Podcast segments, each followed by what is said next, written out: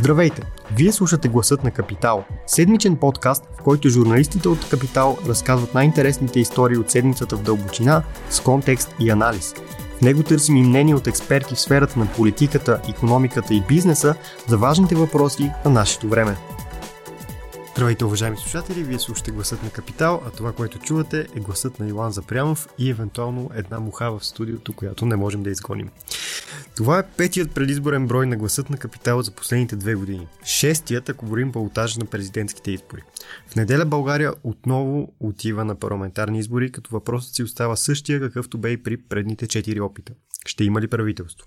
Тази седмица на гости на Полина Пълнова от Капитал и Петър Карабалев от Дневник гостуваха Асен Василев, Христо Иванов и Томислав Дончев, представители на основните претенденти за първото място. Първите двама, съответно от коалицията Продължаваме промяната Демократична България, вторият от ГЕРБ. По думите на първите двама, ако ППДБ спечелят изборите, ще предложат кабинет на мълцинството, който евентуално да бъде подкрепен от ГЕРБ. По думите на Томислав Дончев, такава безусловна подкрепа е невъзможна, а всяка теоретична възможна коалиция бе определена от него като или трудна, или отново невъзможна. С други думи, не може да се каже, че цари оптимизъм. Какво може да се очаква от изборите и след тях имам удоволствие да обсъдим днес с Румяна Червенкова и самата Полина Пълнова. Здравейте! Здравейте! Здравейте! Подготвил съм си два кратки въпроса, с които да започнем евентуално с кратки отговори, след което да минем към След по... което да завършим. След което, за съжаление, предполагам, че за теб, за съжаление не, но след което да минем малко по-дискусионен режим. Кой очаквате да спечели изборите? А, вече така ни е внушено, че коалицията ППДБ за да не използвам през цялото време а, пълното им изписване. И ГЕРБ са на кантара, включително днес излязоха последните а, проучвания. Които пак са пак са 0,5%. Да. Това всеки може да, да го сложи по някакъв начин. Кой ще спечели, всъщност няма да знаем. Защото при това положение кой ще спечели, ще се решава от по разни други практики, според мен. Тази малка разлика е много лесна за на, настройване, финната настройка, която се прави на всички е, избори до преди пълното машинно гласуване. Да, но го има аргумента, че а, тези социологически проучвания не вкарват вота от чужбина, който се очаква да бъде спечелен така с значителна предина от ППДБ. Да, това е така. Въпрос е, че м- всичко предварително може да се изчисли и, и който и да спечели по всяка вероятност ще спечели със същото това нещо. А, и според мен, а, както ще се подредят а, първото и второто място, по някакъв начин ще покаже и стратегията за след това. За при съставянето на правителство, дали ще има такова или а, ще се отива на нови избори някъде около октомври. Защото и за това нещо вече се заговаря упорито. Е, как да няма значение? Има значение от гледна точка на това, кой би следвало да предложи правителство. Пръв. Да. Очевидно е от всичко това, което се говори и пише в последната една седмица, защото всъщност същинска кампания виждаме последната седмица. Преди това беше доста вяло, но както и да е, няма да правим ретроспекцията. Мисълта ми е, че от кампанията се вижда, че никой с никого няма да направи коалиция. Тоест, Официално. Официално коалиционно споразумение с а, разделяне на министерски постове, договорки между партиите, които да са видими и прочее, няма да видим. Ето защо е важно кой ще е първи, тъй като той ще предложи най-вероятно правителство на мълцинството или кабинет тип това, което видяхме Габровски в предния парламент. И така ще се търси подкрепа на онези плаващи мнозинства, които преди години Христо Иванов беше казал, че плаващите мнозинства лесно стават плаващи пясъци, в които потъва управлението. Така че чакаме плаващите пясъци да ни глътнат, т.е. въпрос на време само. Но наистина е важно кой ще бъде първи. Има и по-пряк път да, да се избегне кабинета тип експертен ли. И при положение, че ГЕРБ, да кажем, са първи и предложат правителство, а, ако то не бъде избрано, а, след това няма да бъде избрано и следващото. Просто те, а, ГЕРБ и Демократична България продължаваме промяната са нещо като такива съдове скачени, защото има тук един друг момент. Не, че не е възможно да се състави правителство, но това правителство, което на практика управляваше в предишните 12 години, преди 21 и което го виждаме като такава консистентна, автентична коалиция в четирите парламента, които минаха до сега. Това са нали, ГЕРБ и ДПС основно, с по-малки присъдружни влизащи и невлизащи в парламента партии, като има такъв народ. Възраждане сега, български възход, вероятно, за които не е ясно за него дали ще влезе. Тази автентична коалиция никога не пожела да направи правителство. Защото, официално, да стане официална да, коалиция. Защото, така, поне моята теза е, че Герпи Борисов просто по този начин изчакваха да дойде момента, в който да превърнат най-опасните си, така да ги неутрализират, най-опасните си противници защото дълго време в България нямаше стабилна и голяма опозиция на, на този модел техен на управление, да ги неутрализират чрез партньорство. И ето сега дойде момента да се говори за това и да се, да се създават такива очаквания. Сега тук ще те спра, защото точно това е следващия въпрос. Ще се промени ли тона след изборите, като вземем за отправна точка това, което говореха ППДБ и ГЕРБ пред Полина преди един и два дни съответно? Аз а, мисля, че след изборите ще е същото като преди изборите. Вчера имах неблагоразумието да изгледам едно цяло предизборно участие на Бойко Борисов в Добрич. Освен за традиционните магистрали, дубки, асфалт и прочее, тази изява започна с, с отбелязването, че ППДБ имат нужда от, имат нужда от ГЕРБ и какви са безсрамници, че имат нужда от ГЕРБ, след като такива неща са правили и най-вече, че са го вкарали в затвора. И завърши, значи това е в рамките на 20 минути се развива действието, и завърши с това, че всички трябва да управляват заедно. Тоест, това е изключително такава двояка ситуация. Те хем а, са им най-големите опоненти, хем са единствените партньори, които назовават. Така че този тон няма да спре. Той е би ме обичам те. Ми, какъвто ще да е, той няма да спре според мен, защото да не забравяме, че след това идват местни избори. ППДБ твърдят, че искат да демонтират ГЕРБ от водещи български градове, т.е. от управлението им. Ако ще разчитат на, на подкрепа на ГЕРБ в парламента, това става много трудно, но очевидно всички плануват по някакъв начин. Томислав Дончев, впрочем, ти не, ти не спомена това в началото, каза, че ако трябва да прогнозира дали би произвел правителство 49-я парламент, демек то, дето сега ще го избираме, а, неговата прогноза е 58% в полза на правителство, 42% в полза на нови предсрочни избори. Което значи, че с цялата конфронтация все пак тези хора възнамеряват да правят опити да правят нещо заедно. Сега, трябва да обърнем внимание нали, на слона в стаята, който е, че ако няма правителство, просто продължава да управлява президента Румен Радев чрез назначеното от него служебно правителство, което е, така, извинете, но е гумен печат нали, за това, което той иска. А, възможно ли е партиите до толкова да им писне от Румен Радев, че да направят коалиция по-скоро защото им се налага, в смисъл, че той вече ще е по-голямото зло, отколкото коалиция с Борисов, или нали, може да не е формална коалиция, в смисъл, както ти го казваш с разпределение на министерства, или все още не е стигнал този момент. Има една политическа сила, за която това е проблем. За останалите в парламента, включително тези, които се прогнозира, че ще влязат и които бяха и до сега, няма никакъв проблем Румен Радев да е президент. И това се вижда ясно в публичното им говорене. От втория мандат на, на Румен Радев войната с ГЕРБ приключи много рязко. Не само това, хората на ГЕРБ и на ДПС бяха върнати в, на ключови места в управлението на държавата, да не повтаряме едни и същи неща. Но това е проблем наистина за проевропейските и така евроатлантически настроени и хора и, и политически сили, каквато всъщност единственото представителство, реално което имате в лицето на тази коалиция ППДБ.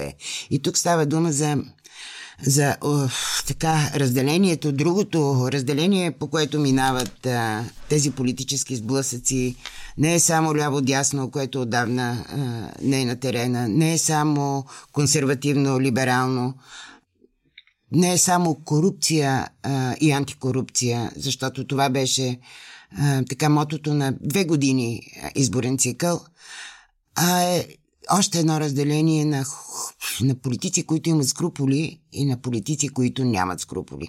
Това, което е драмата на, на ППДБ в момента, че те имат скруполи, че те могат да мислят за как се отразява управлението на Румен Радев на държавата. За, за тях това е проблем.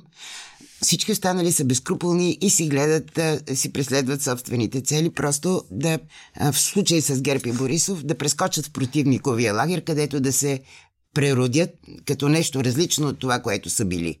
Така да превърнали се политиката в този смисъл в а, едно театрално представление, в което просто чакаш следващия акт.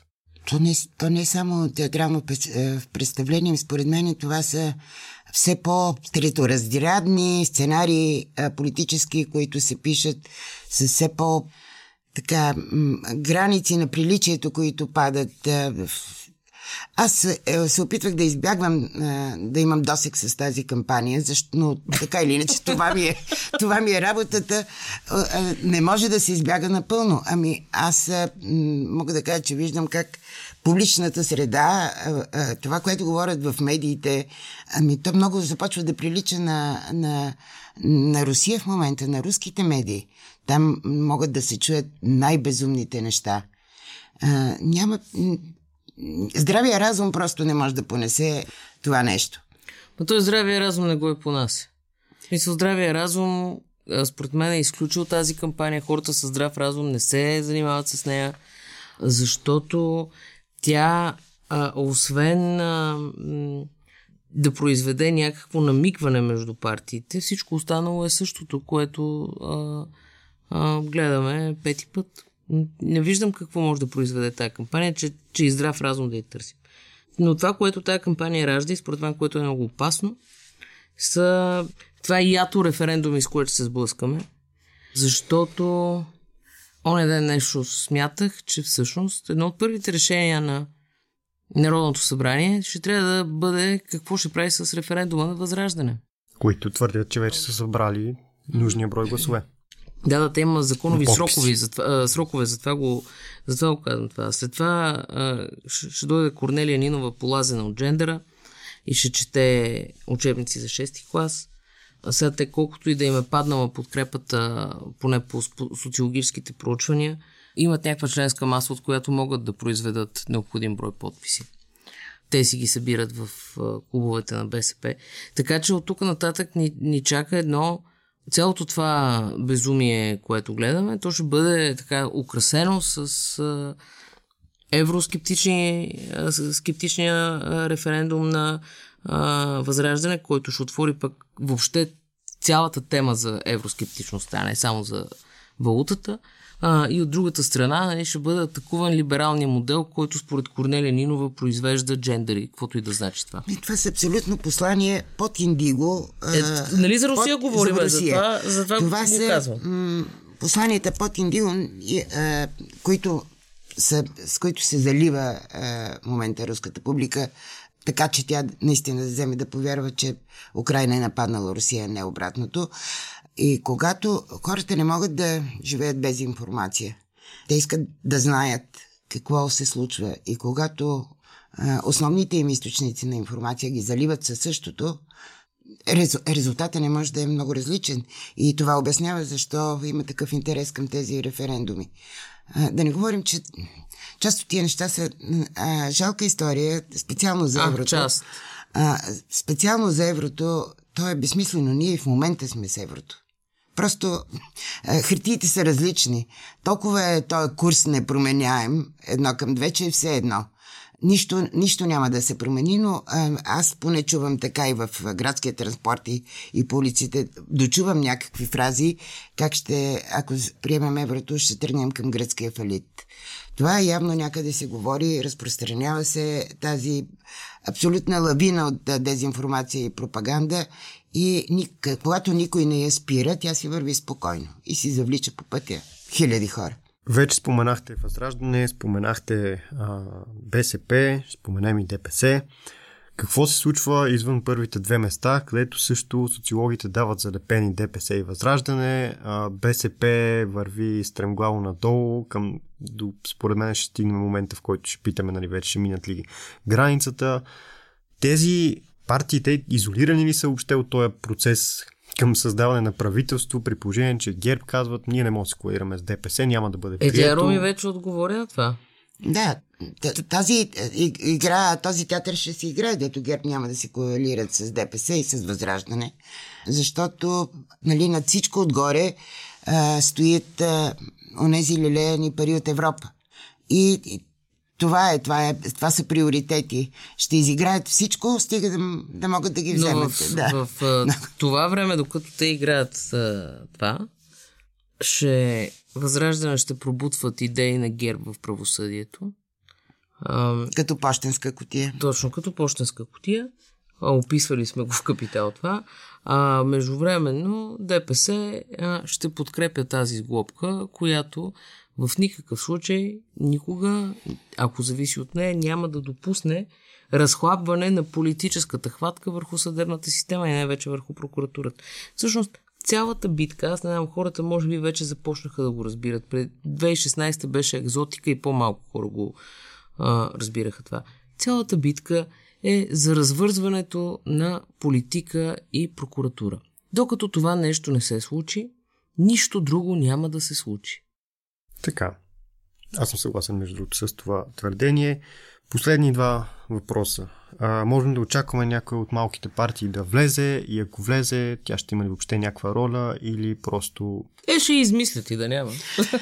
Вероятно Е, може защото, да... Сам, да добавя, защото предния път едва ли не български възход влезе като нарисувания трети мандат. Така, така. Което не се случи. А, да. Сега, но толкова се начесто изборите, че няма време така да се разгърне един сценарий така, с така. подобна, нали, дъл... по-дългосрочна цел. Дори да влезе някой, то по-скоро а, може да промени вътрешно, да кажем, разместването между първите двама, ако от някъде ще се вземат тия гласове. А, или, от, или могат да се вземат, да кажем, от възраждане, ако ДПС реши, че прекалено много ги застрашават. Но общата картина от изборите няма да бъде да се промени. И, и са доста малки, за да бъдат а, така много важни за това да, да, да, да стигат за, мнози, за мнозинство. И за финал. Предвид това, че са пети избори, това е един въпрос, който не те питал преди две години. Ти тогава каза, винаги има смисъл. Разбира Питате, се. има ли смисъл от тези избори? Аз обаче не питам дали има смисъл от избори. Имам предвид, има ли смисъл от точно тези конкретни избори, които ние всички очакваме, че ще произведат каквото и предните. Или поне нещо много сходно на това, в смисъл, че е един нефункционален парламент. А какво предлагаме иначе? Картината не се изяснява, което означава, че има битка, която е реална. Аз пак казвам, близо 20 години нямаше реална политическа битка на този терен. Просто си спомнете последния парламент в последния трети мандат на, на ГЕРБ с патриотите и там кои бях. Воля. Нямаше опозиция. Значи, а това, ако се върнем към нещо подобно, просто не е имало никакъв смисъл от нищо.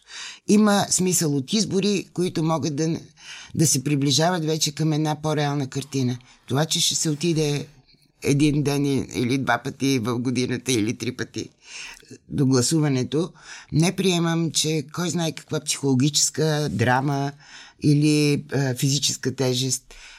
Това, хората, това им е единствения начин да влияят на това, на каквото, което се случва в а, държавата.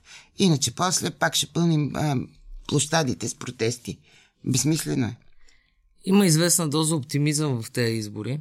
А, след като слушах Руми и се сетих, само ако в не много далечното минало се върнем, изборите, да, те вкараха но в, в парламента, но в последствие зачеркнаха хора като Яна Янев, Николай Бареков, Воля Веселин Марешки. А, те са... А, така, сега... Без цензура, с да, цензура, какво така, ли сега беше ред на българския възход. Да, да, да, абсолютен паноптикум.